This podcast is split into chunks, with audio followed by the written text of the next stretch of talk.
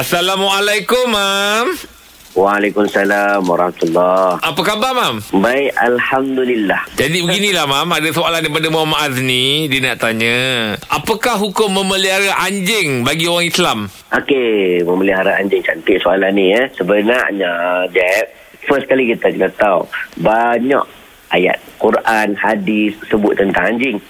Ada yang melibatkan benda-benda yang buruk tentang perumpamaan-perumpamaan buruk uh, orang-orang yang ulama-ulama jahat dan sebagainya diumpamakan dengan anjing.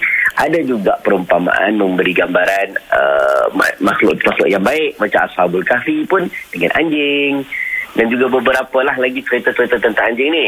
Cuma dalam bab bela anjing, ayat Quran ada sebut bela anjing dengan keperluan. Bukan libina tu'alimunahunna mimma 'allamakumullah. Contohnya anjing digunakan untuk buruan.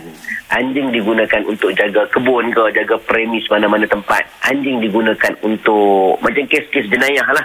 Uh, maka itu diharuskan, tak ada siapa larang. Cumanya dalam bela anjing as a pet. Uh, as a pet ni macam mana? Uh, Peliharaan. Ah binatang peliharaan untuk dia bergurau senda kan. Hmm, Mm, maka ulama khilaf Uh, dalam mazhab syafi'i kata tak boleh haram hukum dia.